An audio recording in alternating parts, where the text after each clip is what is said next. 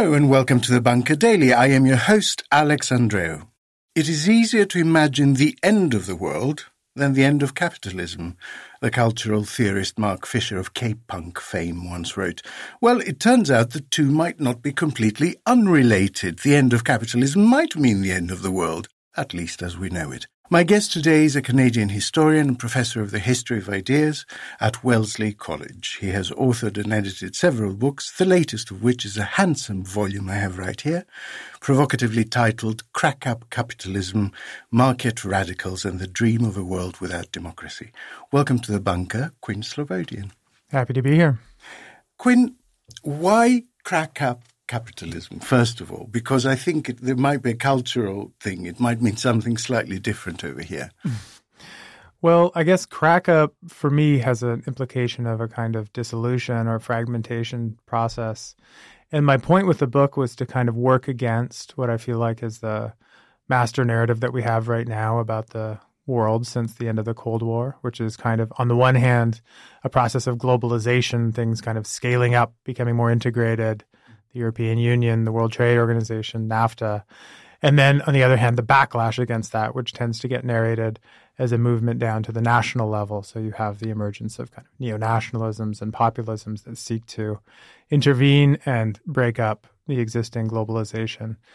My point with the book, though, is to try to draw attention to the fact that throughout this period, there's been a parallel process happening beneath the surface of the nation state, a kind of a fragmentation, the creation of new jurisdictions, new sites mm. of investment, new privileged legal regulatory spaces that has been already kind of eroding what we might think naively as like the kind of smooth space of the nation state. So the crack up capitalism argument sort of suggests that this is something that is already happening. We're getting a kind of a fragmentation of nation states internally um, for capital to do its accumulation processes.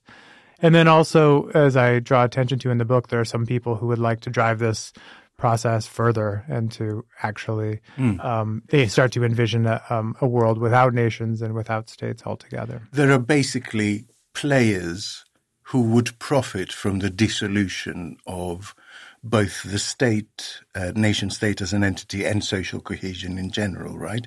And you identify specifically the pandemic as a period that kind of brought a lot of this stuff bubbling up to the surface. And it was particularly mm-hmm. pronounced in the States. Why was that? It was there, but it was elsewhere, too. I mean, one of the things I was really fascinated by, sort of sitting in um, isolation like everybody else in the early months of the pandemic, was to see certain languages, like the language of green zones and red zones, for example, move from where it had first started, which was in sort of Ebola containment clinics in earlier years, to the decks of cruise ships where where coronavirus was trying to be contained, and then mm. start taping off, you know, this area is a green zone, that area is a red zone, then extrapolated up to entire nations. So India created a system of of red zones and green zones, as did Italy. So you had this kind of um, territorialization of the threat that was leading to, you know, new borders inside of nations where they hadn't been before, right? Mm, you had mm. things that otherwise would have been absolutely extraordinary science fiction to imagine that part of Long Island, for example, would have a kind of a cordon sanitaire around it, and you would need to have a certain papers to leave and come in. I mean, this is far from... And California would be declaring itself basically an independent right. country almost. Right. Or, as I as I wrote about that, you know, the governor of one state would be kind of using an armed guard to make sure that the P P E equipment would not get confiscated by a governor of a neighboring state. So... And different parts of the country in the United States were were creating compacts in the, in New England, in the Southwest, and so on. So I felt like very quickly, like literally within a matter of weeks, we'd gone from something which was just taken for granted, which was the internal coherence and unity of something like the United States, at least at an administrative basic level, to, in, in panic mode, in emergency mode, a process of crack-up, sort of almost incipient or nascently, mm-hmm. starting to make itself seen. And so it wasn't hard at that moment to imagine this accelerating, going further. And there were people who were watching this and saying, like, wow, this is actually really exciting. What if we could keep this going? What if we could not ever return back to the status quo ante, but kind of multiply the ter- the polities, multiply the territories, and then make them compete with each other for scarce resources, for labor, for investment. Wouldn't that, they thought to themselves, kind of accelerate the process also of efficiency, uh, productivity, you know, the better and better allocation of resources according to their um, way of measuring these things. Mm. So you focus a lot on economic zones and free ports and tax havens, and how do they relate to this? Well, again, it's partially an intervention from me as a historian. Now, when we think about global history over the last uh, seventy-five years or so, there is kind of two histories that we tend to tell. One is this process of economic globalization and greater integration. But another one is the story of the end of empires, overseas empires, the process of decolonization. And in my last book, I sort of told the story about how uh, a new set of institutions, things like the World Trade Organization, the I M F, and the World Bank, investment law, was created to kind of help to stitch together an economic space that had in some way been broken up by the process of decolonization. Mm. This book is kind of taking the step one, taking it one step further to say that, in fact, the creation of nation states after empire wasn't the end of history, and it wasn't the end of politics or political geography, but it was actually a kind of a stage before what we start to see, especially by the nineteen eighties, which is the creation of special economic zones, certainly in China above all, export processing zones, um, offshore jurisdictions, which become kind of the control centers for financial capitalism and also new sites of high, high intensity manufacturing. So if we tell a, a, a story as historians of a world of empires moving to a world of nation states and then claim that we've finished the story, I think we're missing a big part about the way that capitalism is operational in sort of everyday life. So the insertion of these these subnational jurisdictions and these sort of peculiar zones was sort of not just to kind of jar us out of our assumptions about the way that politics works, but also to call attention to the kind of unevenness with which money moves around and thereby the, the suction of, of labor at sort of differential scales. Yeah. I am interested in this because there's a big movement towards free ports in the U K at the moment. Mm-hmm. I don't know if you're yep. um, aware of that. And orthodox economics sees that kind of economic zone as rather ineffective. It has been shown not to produce value, but just displace activity. Mm-hmm. And you can get into a situation where Texas offers really good tax incentives this year, so Tesla ups and moves its car production there, mm-hmm. but then the incentives end and Nebraska offers really mm-hmm. good incentives, and you create these really mobile um, companies that just get up and move to the next state that's offering an, an inducement at that moment. So how can something that ineffective be simultaneously a sort of great threat? I mean, the tenacity of this this ideology around free ports is definitely one of the things I think that my book tries to help explain. I mean, people were joking over the last few months that every time Sunak opened his mouth, he seemed to be talking about free ports again. And this was almost like a kind of embedded marketing campaign for my book's publication. Because what the book describes is, is the kind of genesis of this free port fascination. And it shows in particular how the idea of ring fencing off little bits of territory of of the of the United Kingdom and lifting certain kinds of regulations was has a very specific kind of genealogy, and it comes in the late nineteen seventies, and it comes with a specific fascination with Hong Kong mm. and a belief that you can create miniature Hong Kongs in the middle of Liverpool, in the middle of Glasgow, in the middle of London by sort of has to confront here. You will be aware that one of the marketing guises under which Brexit was sold was mm-hmm. that we would become Singapore on Thames, mm-hmm. which mm-hmm. is almost exactly that idea mm-hmm. of mm-hmm. you know little Hong Kongs here, there, and everywhere. The chapter on London I thought was particularly illuminating and really beautifully titled. You call it City in Shards. And you say that London has come to see the presence of the super wealthy as a sign of urban health, when in truth what it does is push up prices and basically expel the uh, the poor. Is social housing then the the progressives' rational response to this kind of what what I call ghettoization? Yeah, I mean, the Singapore example is apropos there, right? Because ninety percent of Singapore's population lives in state-owned housing. It's effectually it's it is the sort of a utopia of social housing, actually, apart from the large numbers of non-citizen migrant workers who are housed in dormitories and kept sort of segregated from the rest of the population. But the Singapore chapter in the book kind of calls attention to this Brexiteer imaginary by saying that the better way to think about it is that there were actually two Singapores that were often in competition with one another. There is the one that was this claim that all you needed was courage, the leap of faith, lift all regulations in this really quite boring and repetitive miniature Hong Kong model. But the other one is the idea of a kind of a proactive interventionist state that that does industrial policy, R and D, and brings in new investors. That actually Dominic Cummings in his more lucid moments was a kind of a proponent of that version mm. of a more activist state, that version of Singapore, which is more accurate.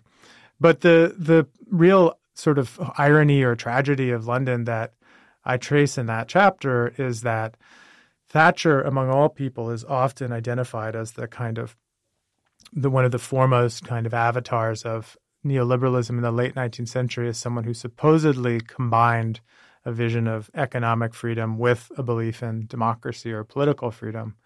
But the biggest legacy that she has in this city, and thereby in a way in this country, is to create sites of investment and sort of wealth hoarding for precisely non-democratic forms of capitalism. I mean, Gulf, mm-hmm. Gulf states use London as a piggy bank. China, when it is interested in f- finding sort of, you know, high-worth investments, then it will suggest, as in with the Belt and Road Initiative, that it might want to start building in a major way in, in, in the Docklands, for example. But as soon as the winds change, as happened after the coronavirus, they up and left. And so rather than sort of finding a harmonious balance between democracy and capitalism, it seems that the Thatcherite legacy is to sort of leave England more vulnerable than ever to authoritarian forms of capitalism. Hi, I'm Katie Riley. On the Slow Newscast from Tortoise, Donald Trump became the first former U S president in history to face a criminal trial. The defendant repeatedly made false statements on New York business records. This is not a trial. This is not a, an act of criminality. We cannot and will not normalize serious criminal conduct. This is the story of his first week in court, told through the transcripts. Listen now to the Slow Newscast wherever you get your podcasts. I read a rather unkind review of the book in the Telegraph, mm-hmm. unsurprisingly, mm-hmm. perhaps, that, that who seems to take away the idea that you're just blaming liberals for everything. Mm. I mean, interesting in itself that they seem to consider liberal an interchangeable term with libertarian. Mm-hmm. And, and also they call you Peter Slobodian yeah, right. and Quinn Slobodian. Their central criticism mm-hmm. is that you seem to circle back to the idea that the states are already effectively a series of zones mm. and they haven't drifted apart from each other. So what makes mm. you think it's going to happen now? Well, I mean, I think that the the goal of the book in a way was not so much to sort of give a working manual to either the present or the future of capitalism mm. as it was to home in on people who I think are kind of seeing clearly the kind of spirit of the age in a way. So the book is actually, people might be surprised to hear, kind of an intellectual history for the large part. I mean, it's it's describing the ideas of people like Milton Friedman, but also his son, David Friedman, also his grandson, da- uh, Patri Friedman. A bad reading of the book, for example, would be that I'm saying that all forms of decentralization or anarchism even are hardwired as right-wing kind of concepts mm. and or are sort of bound up with libertarianism or capitalism in some profound way. Actually, that's not what I'm arguing in the book. What I'm arguing in the book is that there are varieties of anarchism and decentralization that I think are especially interesting because they take dynamics that are already structuring our world. Mm. For example, the predominance of commercial contracts as a way that people have to interact with each other, the use of third-party arbitration, the heavily legalized nature of everyday life, from like the leases that we hold to the kind of pensions that we find ourselves attached to through contract. And they they they ramp that up. So rather than saying, let's figure out a way to decommodify, delegalize, decapitalize life, they sort of say, what if we did everything we're doing now, but even more so? Mm, mm. So the utopias that they plan are utopias of law and utopias of rules, mm. where every interaction is mediated through uh, often third-party insurance companies, the threat of arbitration. There's kind of a micromanagement, actually, of everyday life, which is why, you know, in their honest moments, of which they have many, actually, one of their admirable qualities, their frankness about their beliefs. They say, well, what are we talking about? Well, gated communities, right? Yeah. Gated residential communities are a good working example of our decentralized utopias. What are gated communities but extremely micromanaged, highly legalized, highly regulated spaces? They're not spaces of sort of inventiveness or play or creativity. So that's one kind of decentralization. It's one kind of fragmentation. But it's interesting to me, not because it stands in for all of them, but because it stands in for what seem to be some of the most powerful mm, mm. forms of political development. So to say that these zones are proliferating beneath the surface of states is not necessarily to say that they are so many ways that the state is being um, disempowered or made weaker, because as I do make clear in the book, this, these are more often than not used and instrumentalized by states. Why would you perforate a hole in your regulatory framework? Well, because you can disempower not yourself, but others, mm, you know, mm, competing mm. civil society groups. You can create a space where people aren't allowed to protest or where they're not allowed to organize freely. Then that actually increases your power as the, the sovereign yeah. and decreases, you know, the, the sort of the thick layer of civil society, which, in my opinion, should have as much power as possible. I'm interested in, in two things to explore, finally. The first is, how do these forces relate to large corporations mm. who are also players, players mm-hmm. with enormous power, but who I would think rely on a level of social cohesion that means mm-hmm. that they have a workforce that makes stuff, and they have people who make a salary mm-hmm. that can buy their stuff. Mm-hmm. In other words, they may not benefit by a complete collapse of the social order, and mm-hmm. right? And they are big, powerful players, and they have big, powerful lobbies. So what do they think of these sort mm-hmm. of sure. seasteading and zones? And yeah, I mean, I would say a couple of things about that. First, I think Now, the last book I wrote, Globalist, came out in two thousand eighteen. So I wrote most of it before Brexit, before Trump. Mm. And it then ended up coming out in the immediate wake of those things. So I had the feeling of describing something that no longer existed, which was a kind of naturalized globalism on the part of the world's leaders, that we always needed to scale upwards, we needed to create larger trade agreements and so on. We are now, of course, in a, uh, in a backlash moment. But what I think I realized by the time I'd finished writing this book was, in some ways, I'm not describing twenty twenty-three as much as I'm describing sort of two thousand nine, two thousand eight, the height of sort of Silicon Valley's, I think, mm, influence. Mm. And when it still had a positive um, vision in the United States, when the idea that the paper belt, as someone like Balaji Srinivasan sort of disparagingly called D C and Boston and and New York as places that were sort of antiquated legacy sites of law creation, journalism, and money creation that were being all displaced by a new digitized world. That was something that had an incredible power about sort of two thousand eight, two thousand nine. I mean, I think especially now in the, after the collapse of Silicon Valley Bank, you see how important voice is rather than exit. You know, they actually just come whining back to the hmm. to the feet of the Treasury Department and the Fed when things actually get bad. So I think the reason I mention this is a roundabout way of saying that what I'm describing in the book, I think, is less a working model for how you could ever actually organize society as it is a sort of a symptomatic ideology of a yeah. particular moment. Because the idea that you could, let's say, and this is literally what they're saying, erect a kind of a steel pole in the middle of the Caribbean and put a sort of a stainless steel pod on it with some like luxury mid-century modern furniture, and then just kind of live there and just take in the view. It's like the possibility of this like dissolves immediately, yeah. right? I mean, it's like, where do you get anything? Where do you get your food, your milk, your water, your gas? So it's itself is a kind of, it's a fever dream of a particular moment in our kind of global capitalist mm. recent past yeah. that, you're right, does not actually... It doesn't correspond with an earlier moment of the transnational corporation as our understanding of how capitalism was working, which needed security over borders, which needed other countries they to behave. They seem to be in conflict, basically, right. the two, yeah. the two and, ideas. And they are now, too. I mean, in America now, the battle line is between big capital, which has been called disparagingly by the right woke capital, by which they just mean these corporations and these uh, asset managers actually care about the values and interests of their own customers, which would seem like a good, mm. responsible capitalist thing to do, posed against this sort of fantasy individual founder tech, you know, guru who can sort of act without any sort of um, social obligations or any sort of attachments whatsoever, which...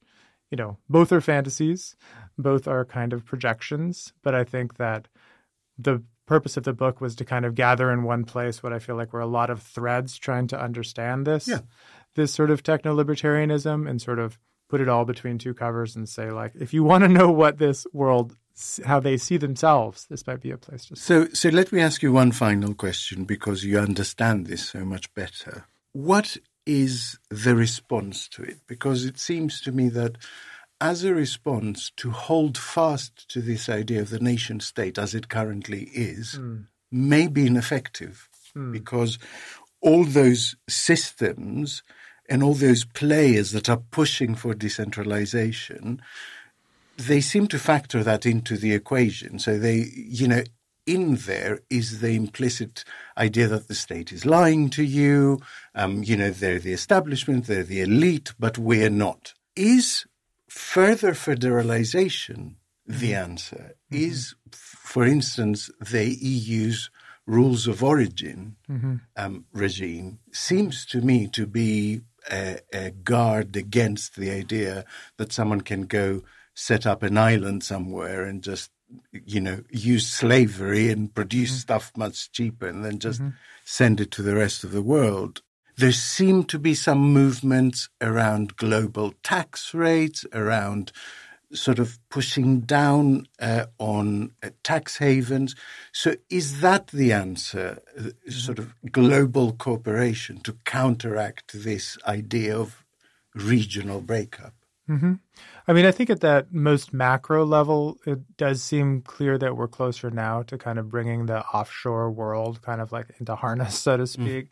than we have been in a long time, right? The idea of a global corporate minimum tax, the idea of sort of mandatory tax reporting is something that I think might help states stop using this idea of the threat of exit as a way to sort of self-discipline often, right? Mm. Sort of say like, we have no choice. We have to drive down the corporate tax or the, the marginal tax rate. Otherwise, if we don't, the money will go, the businesses will all go. I mean, I think when that that blackmail threat, which I think is often more um, imagined than real, is like regulated out of existence, then we might have moved one step closer to the possibility of more expansionary kind of re-social democratized states. But I think at a more micro level, as you say, I don't think that solves really all of our problems or even gets closer to modeling kind of more sustainable versions of mm. human life.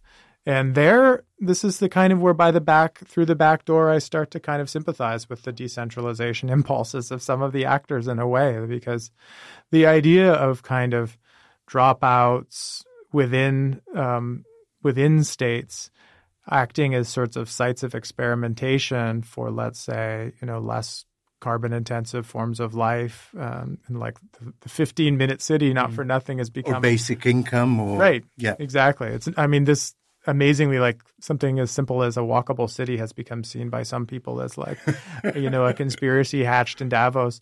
But you know, I sympathize with with the members of this anarcho-capitalist world who say, listen, All we want is our patch of territory. We'll organize it, to, you know, to death and con- do everything through contracts and through third-party arbitration. You can do what you want. You guys want to do like uh, socialized medicine in this Bay Area, and you want to like have all public housing.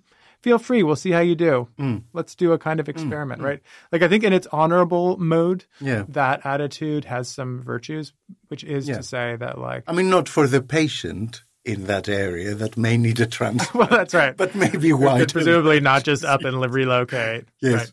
So, so I mean, none of these are really... None of the futures we can see are really very bright, but some are like at least a little brighter than others maybe. Professor Quinn Slobodian, thank you so much for letting me poke your brain. Remember, there's a new bunker pretty much every day, so if you like our work, you can and should support our work on the funding platform Patreon for as little as three pounds a month. Just search for Bunker Podcast Patreon. I leave you with Quinn Slobodian's words. Neither island nor cloud can exist without its underclass. From Honduras to Dubai, the wage service class is the easiest for the visionaries to forget and the hardest for them to live without. The cloud floats because the underclass holds it up. Time will tell if they drop their arms one day and make something new. This is Alex Andreou in the bunker saying over and out.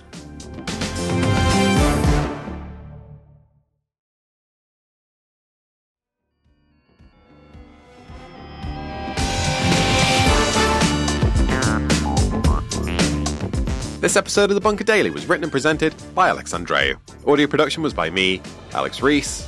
The producer was Kasia Tomasiewicz. The managing editor is Jacob Jarvis. Music by Kenny Dickinson. The group editor was Andrew Harrison. Art direction by James Parrott. The Bunker is a Podmasters production.